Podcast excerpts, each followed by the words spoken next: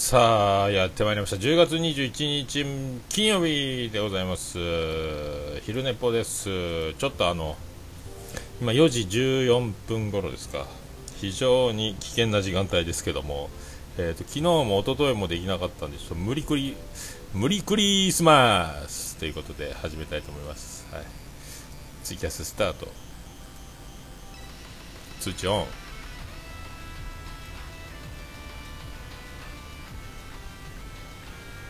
さあどうですか？通知オン。はい。始まりまして。いやもう車でもいろいろ車で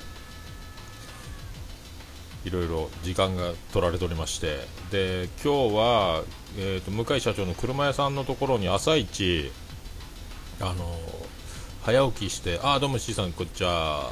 こんにちは。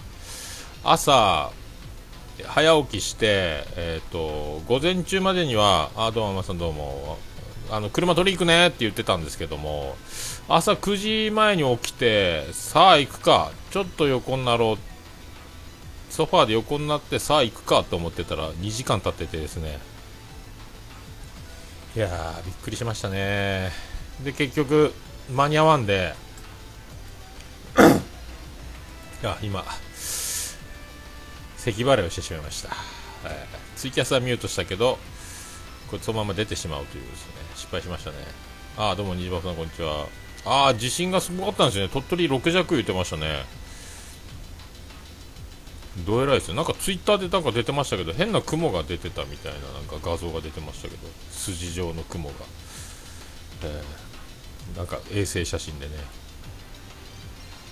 で僕は僕でその寝坊して車が取り行くのにあの中川町かなんかの方なんで新幹線で一駅なんか車両基地までの道のりの間を一般人開放開放している新幹線が一駅だけ走るのがあって南福岡福岡南やったかな。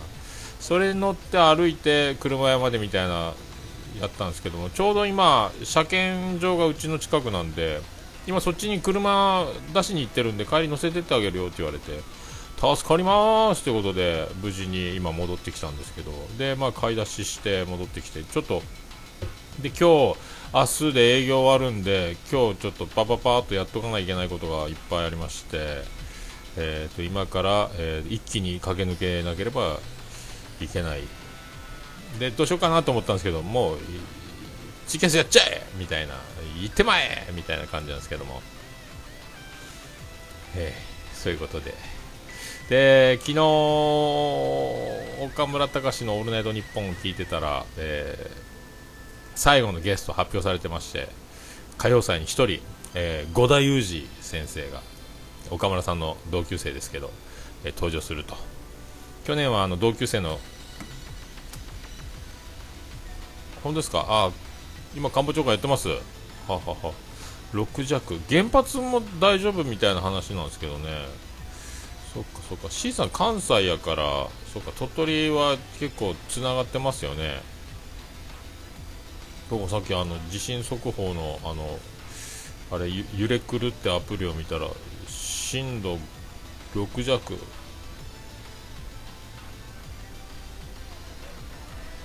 6弱、6弱、4444って出てたんで、えー、びっくりしましたけどね。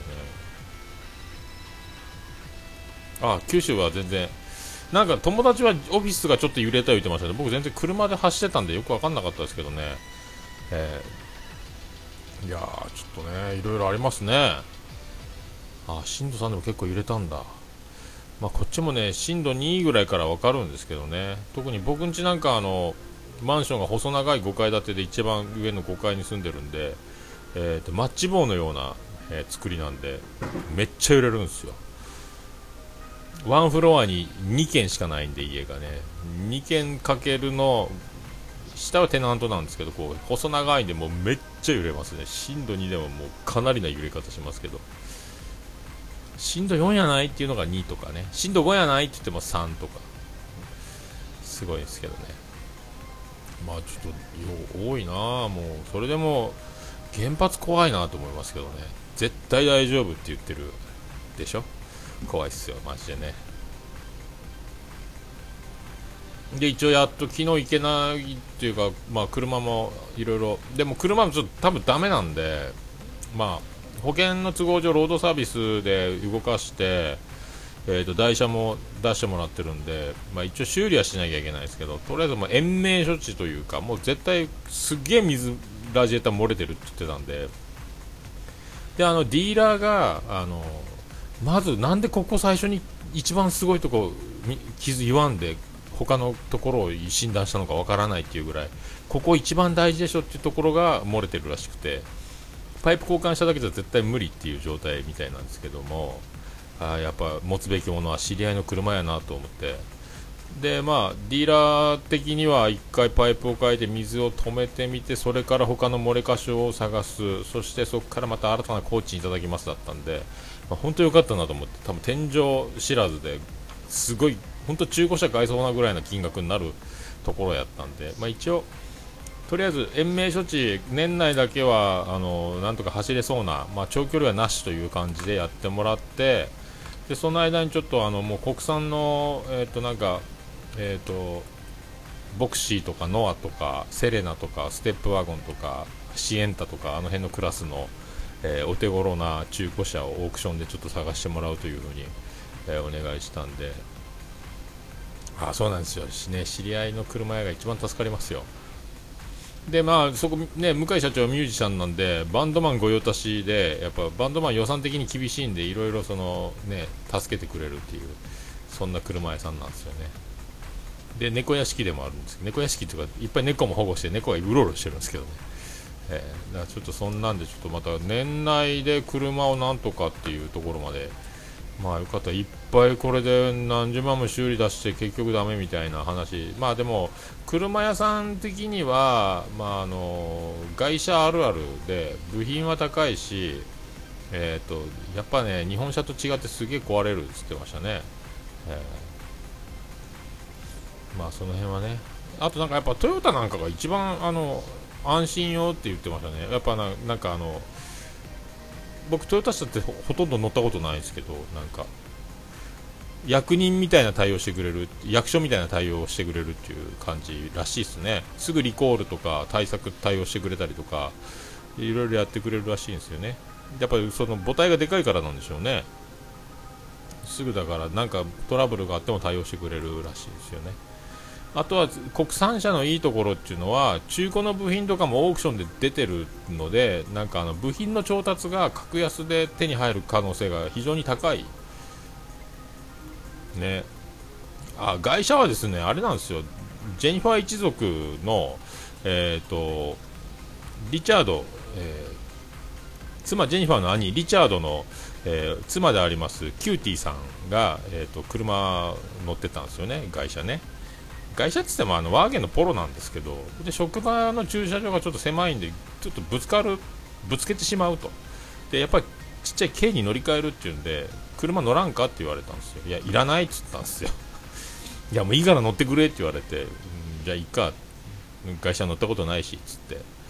まあね見た感じも走り心地も悪かないんですけどまあ壊れますね。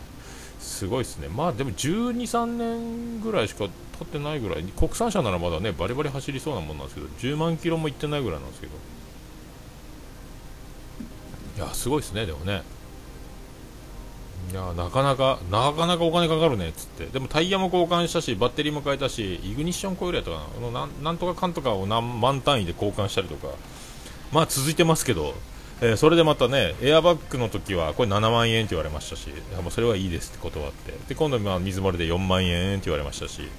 もういいと思いまして。で処分を視野にっつったら本当にやっぱ処分するにふさわしい状況には来てるっつってたんで。これ向井社長のところでなんかいい具合にやり替えてもう売ったりしないの？とは聞いたんですけど。いやもう売らん方がいいねっつってましたね。まあでも外国とかでも需要はあるんでそういうね、えー、なんかそう金食いかですね。まあ、オークションで売れないこともないやろうとは言ってましたけどね。部品売りとかにもなるんかもしれないですけどね、えー、臓器だけ提供しますみたいな話でしょうけど。でももしその整備して売れる形にしてその向井社長のお店から車を売りに出したとしてアフターサービスがやっぱ大変だ言ってましたね。すぐいろいろ壊れて持ってこられても部品の調達からなんかでちょこちょこちょこちょこずっとその手がかかるのでお客さんに渡してもお客さんがやっぱその後が大変だって言ってましたね。車屋にもだから病院かかりきりになるみたいなね、えー、だからそれでもそれでもどうしても乗りたい。だから本当金持ちの道楽じゃないですけど外車に乗る方はやっぱ裕福ではないといけないなって思いましたねなんかね。だからいろいろパーツが壊れましたとかあとはなんか、えー、廃車英語ですね本当ね。手厚いアフターサービスをできるぐらいななんかでっかい保証の入ったお金をかけるぐらいとやっぱずっと3年ぐらいで乗り換えるぐらいな腹積もりの人じゃないとやっぱ会社は持たない方がいいみたいな話やったですねどうも聞いてみたらね。だから国産車すごいってことですよね日本の車はね。経験ない壊れ方したけどなと思って。いやー怖いですね、えー、まあそんなこんな。でまあちょっとギリギリその台車に乗ってあのー、あ翔さん冷え言ってますね。台車に乗ってそのまあねせっかく、えっと、東京行かない行っちゃうんでまたこの前のあの顔のちっちゃい美人なお姉さんのいる洋服屋さんにまた行ってそしたらすぐお兄さんが出てきてお兄さんが対応してくれましてでもうこれとこの辺がいいなと思ってたシャツをパッパッパーと見てパッパッパーと買ってすぐ立ち去りましたけど。お姉さんはなんか休憩に行くかなんかでいなくなってましたね。どうもこの前どうもありがとうございます。って去って行ってましたよね。で結局お兄さんと2人ではわーわー話しながら、えー、ね。あ会社買ってないですよ、えー、一族のお下がりです、はい、もうボロボロですけど。はい。出ましたね、ピスケさん。あれ、名前、ポケットトのピスケとの仲間たちでしたっけ？アイアンクロスでよかったです。いやいや、本当ですよ。えー、あ、その、ツイートありがとうございますね、翔さんね。で、まあ、買ってた僕、一応、あの、通販で買ったデニム生地の素材のあの木梨サイクルの帽子をかぶってたんですよ、えー、あポケットの中のピスケの仲間たちですね。すごいなんかポケットの中のピスケって僕があの、えー、言ってたところがやや採用されまして恐縮しております。テーマソングあれ自分で歌ってくださいよ。まあアカウント作りゃバレますよねもうね。ああ、じいさん編集頑張ってください。あの最後の方のあの笑いながらやるあのダゲなスタイルのあの告知のやつあれめっちゃ面白いですねあれね。メッツさんの吹き出し方がすごい面白いんですけど。あ藤本さん一緒について収録するんだ。あれ歌ってくださいよピスケさん。ポケットの中にはピスケです。って。もう一つ叩くとピスケです。って歌ってくださいよ。え なんかそんなそんな替え歌を。えー、そんなそんなやつお願いします、えー、そんなやつお願いします、はい、いやでなもう木梨サイクルなんですか？僕世代なんですよ。トンネル世代なんですよ。じゃああれなんですか？木梨サイクルとか行かれたことあるんですか？いや行ったことないですよ。なんかお父さんがのりたけさんそっくりみたいでめっちゃそっくりで面白い言ってましたよ。ってもなんかどんどんぶっこってくるんですよね。えー。茶間なんすかね。なんすか茶間なんすかなんかだからぐいぐい来るお兄さんで世代なんですよ。つってだからってえおいくつなんですかっていう広げる感じももう僕すぐあの買い出しに行きたかったんでああそうですか言うて、えー、だからそんな感じでえっ、とねなんかいろいろ突っ込まれましたけど。えー、木梨サイクルでねあの岡村隆史「オールナイトニッポン歌謡祭」去年並んだ時に、えー、ほとんどそのリスナーさん僕らと同じぐらいの40代っぽい感じのアラフォーぐらいの男の人は大体木梨サイクルの帽子かぶってるんですよね、えー、キャップとかあとなんかあのチューリップハットみたいなのとかいろいろあったんですけどもちょっと途中で恥ずかしくなってきて。えー、だから今回は木梨サイクルかぶっていかないようにしてきますけどね。木梨サイクル率がやっぱ高いっすね。僕らの世代。まあ僕もそうですけどトンネルズちょっと下の代ですかね。ダウンタウンが最強説みたいな感じで。僕らはやっぱトンネルズ僕は特にトンネルズ最強説っていうかトンネルズが好きなんですよね。あのノリがね。あのクラスで一番面白いとか学年で一番面白いみたいなノリの感じのね。あの感じが好きなんですけどね、えー、まあそんなんががんぐいぐい来られまして結局だからまあシャツとか買ったんですけど、えー、またそのお兄さんもダウンとか合わせるといいですよまたダウン持ってきてましたね。もうねもう昨日までですよ。20%, 20オフ、えー、昨日までですよね。20%オフって思いながらね。言うてはないですけども。ダウンはえっちゃと思いましたけどね、えー、そうね。ああ捕まらんすかねってことなんですがこれは方言なんですか？ああそうなんだ。茶まらんすかね。茶まらんすか聞いたことないですね、うん、方言なんだうんまあでもピースケさんデビューしたらこれ一時上一旦行きますね。恐ろしいっすね。ゾッとしますね僕は、えー、僕だったら怖いんですけど、えー、ああどうも翔さんすいませんわざわざ。ありがとうございます。ありがとうございます。いやそうなんだ。でもね僕は本当誰も聞いてないところからひっそり始めたタッチなんで、えー、茶丸か。こちらパクられるはね共通語ですよね。うん。なもんでね。だから今3年ちょっとですけどちょっとずつちょっとずつなんかこう横のつながりじゃないですけどね。いろいろ知り合いが。最初の1年は誰も目もくれずやってたところがあったんでね。誰も聞いてないと思いながらやってましたんで。その辺の差はありますね。やっぱねリスナーリスナーからの華麗なる転身っていうのはやっぱすごいですよね。ドカーンいきますよね。あレギュラーリスナーですね。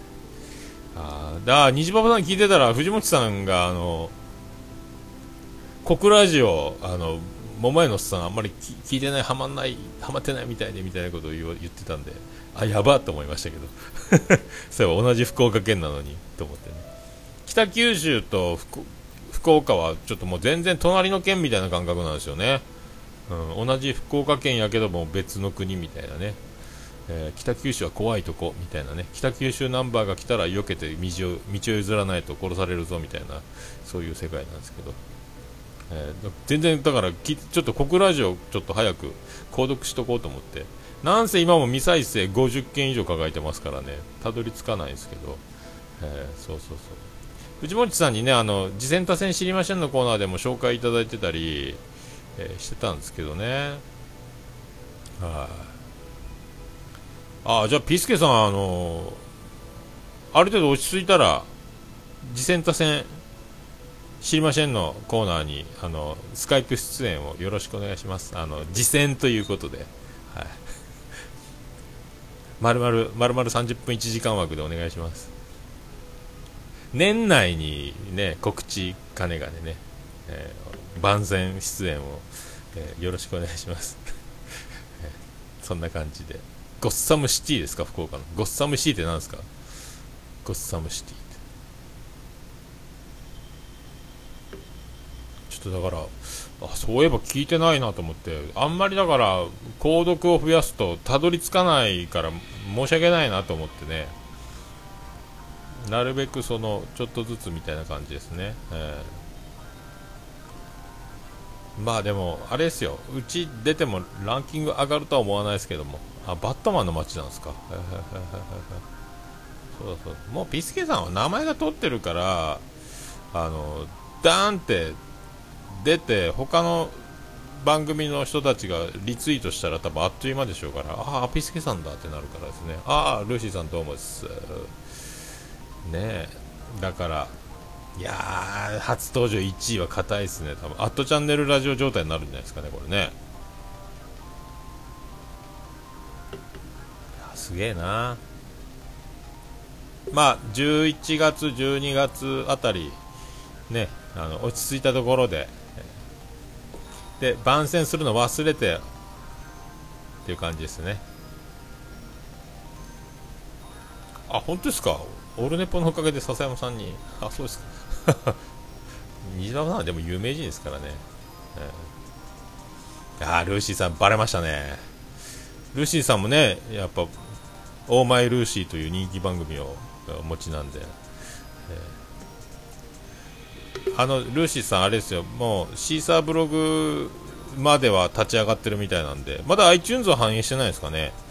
まだなんかまだ聞いてないですけど僕もテスト会は出てるみたいなんで、はい、あのポッドキャスト界の秋元康こと藤本さんプロデュースなんでもう絶対売れるんですよ。もういきなりあのあれですよ。すぐ。初登場でも100万枚ミリオンセラーだと思うんですけども、ええ。あそっちかってそっちですか？あそうなんですか。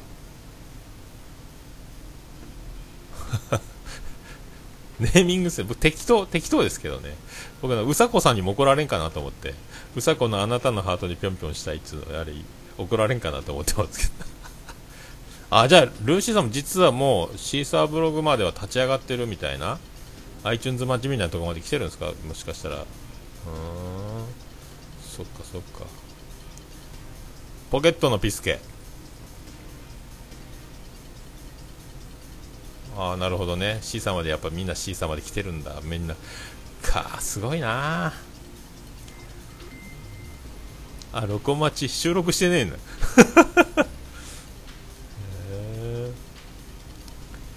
すごいですね。もう藤もっちがいればあっという間ですからね。アートワークからなんから問題は。アートワークで大体つまずくけんね。ああそっか。ピスケさんも収録のみなんやと。デビューするな。こわ年末大物が2人も出るんやこれ。すげえな大物が。マイクかい。マイクはあの鼻息バフってならないようにあの、ね、スポンジをつけるなりあのポップガードつけるなり。いい今ヘッドセットでもいいのあるんじゃないですか？あのスポンジがついてるやつ。僕はあの100均でカーラー巻くやつのスポンジをつけてますけど。800円で買ったあの電気山田電機のパソコンコーナーに売ってた800円のエレコムのあのマイクを買いましたけどね。800円ぐらいのやつ。それに今あの鼻息がバフッと入るんで100均で買ったあのカーラーに巻くようについてたスポンジを外してはめましたけどこれで十分にあの風としても風ってならなくなりましたねあとはね、ほんと自分で1回配信したの聞いてみて、あとは音質と音量ですよね。そこが結構やっぱ、音質悪いと悲しくなっちゃうし、あの音量が小さいとね、一番そこがきついんですよね。聞いてる人はスマホで聞くならとにかくなおさらボリュームマックスにすぐ到達するんで普通に聞こうと思ってマックスでやっとやっとかよっていうのにするとですねあとの他の番組との兼ね合いで耳ぶっ壊れたりするんで、まあ、なるべくねあの聞く側からすればボリュームは下げれるけど上げるには限界があるんですよね。だから配信する側がある程度の音量レベルを保って配信してあげるのが、まあ、一番親切かなと思いますけどね。もうちっちゃいと大変っすもんね、うん。カーステレオにつなぐとまた無限に音量上げれるんですよね。コンポとかにつなぐとね。えー、そのまま曲とかかけたりするとダン！スピーカーバリーと言いますから。まあ、あとはあの録音ボタンを押したら、えー、ビビらずに、えー、乾燥するってことです。僕が1回目の収録した時に1回目だけですかね3分ぐらいで1回止めましたかね確かうわもうダメと思って、えーそれが多分第1回やったと思いますけど、もう1回気を取り直して多分撮り始めたんじゃないかな。で、BGM の付け方がわからんので、ラジカセで後ろから鳴らしながら、ててってを鳴らしながらやってましたけどね、確か。もう30分持たんで死にそうになりながら、で、喋ることがないんで、ヤフーニュースを確か読んでましたよね。えー、あ、最高顧問豊作チェアマン、えー、終身雇用。えー、終身雇用じゃねえ。終身名誉顧問。いただきました。ああ。さすがでございますね。えおお前ルーシーかっこ仮あるんですか？番組アカウントって。番組アカウントは作ってないですか？そこまでは言ってないですか？いや楽しみやな。まあどんどんどんどん新しい番組が生まれるっていうのはあないんですね。まあ僕も後々作りましたからね。最初からインフラ整備にはだいぶ時間かかってますけどね僕もね、えー、いやこれで、えー、ね、えー、オルネポ、えー、終身終身名誉顧問豊作チェアマンのアマンさんがつけばもう大丈夫です、はい、もうお墨付きもう大きな後ろ盾をいただきましたんで、えー、ね。私にはアマンがついてますと言えばもうある程度の抑止力は効くと思いますんでもうこれで守られたも、えー、同然でございます、はい、おめでとうございます、えー、ね、大丈夫ですよこれで、はい。でね、あの素晴らしいのはね、なんかミスったりした時にあのこっそり教えてもらえますんで、あの助かります。あとあのどこぞの番組でこんなこと話題に出てたよっていう情報とかもねいただいたりこの前も猫やんが来ようって思ってたところを、えー、寸出のところであの阻止できましたんで。猫やん何何時着くとっていうふうに聞けましたんでね、えー、あ字面が。終身名誉顧問豊作チェアマンのアマンさんです。チェアマンとアマンさんがが混じってますね。繋がってますね。豊作ですよ、はい、本当は顧問豊作チェアマンだったんですよ。最高顧問豊作チェアマンですよ、えー、顧問豊作はあの、えー、巨人の星の、えー、サモン豊作から来てます。サモン豊作だから顧問豊作って言ってるだけですけど、はい。はい。もうもじってもじって長くなってますんで、はい。ね、まあね、どんどんどんどんこうやって、えー、すごい、えーと、すごい人たちが番組を立ち上げていくという、なんか噂によると、ゆずパパも始めるとかいう噂もなんか聞いてるんですけどね、まあ、名の通った人が、そうそうそう、そうなんですよ、名の通った人がね、始めるっていうのはすごいですね、えー、みんなね、その期待期待にあの押しつぶされないようにねあのマイペースでやっていただきたいと思いますけど。怖いっすね、でもね、ドーンって、ドーンってランキング来るって怖いっすね、なんかね、本当ピコ太郎状態ですね、これね、怖いっすね。まあ、ピコ太郎はすごい25年やってますからね、まあいいんでしょうけど、すごいっすよね。まあだから、僕もなんか、リスナーから、まあ、ね、ああ、そう、サモン豊作、えー、知らなくて当然ということで、ね。リスナーから転身するのが一番いいですね、なんかちょうどいいキャンペーンというか、まあ、知ってもらえるチャンスですからね、本当僕も誰一人つてのない状態で、あのバイリンガルニュースが素人がやってるポッドキャストなんだっていうのを知ってやってみたいと思ってただけなんで。でやり方も分からずとりあえずヤマダ電機で USB のついたボイスレコーダーを買い、えー、それでなんとか MP3 という言葉を初めて知って、このファイルをブログに貼ればなんとかなるところも RSS とかですね、初めて聞いても何のこっちゃわからないです。アートワーク ?RSS フィード？フィードの送信？ん何それ？みたいな、もう、で調べても英語ばっかり出てくるし、もう全然あの、もうゾッとしますね、あの3年、3年ちょっと前ね。誰も教えてくれない中、誰に聞いてもわからない、聞く人がいないという状態で。まあ、どんどん新しい番組が出ていく傍ら、えー、ひっそりと更新が止まる番組もあるんで、これね、えー、本当、まあ、粘り強く、えー、根気強く、えーとね、煮詰まらず、えー、コンスタントにできる方法を考えていただきたいなって思いますけど。僕は毎日でもできるにはどうしたらいいか。毎日でもできるにはっていうオルネポはもうそれだけですもんね。オルネポはあの形なら毎日できるっていうことを毎週1回にしてるってだけなんで、だから余裕があるんですけどね。はい、ということで、昼ネポもほぼ毎日、物理的に、時間的にアウトじゃない限りは、やれるっていう感じで、はあ、やってますね。さあ、30秒切っております。はい。あと、明日1日働けば東京です。はい。皆さん、よろしくお願いします。品川で待ってます。それでは皆さん、良い週末をお過ごしください。ありがとうございました。ピスケさんどうも、アマンさんどうもありがとうございました。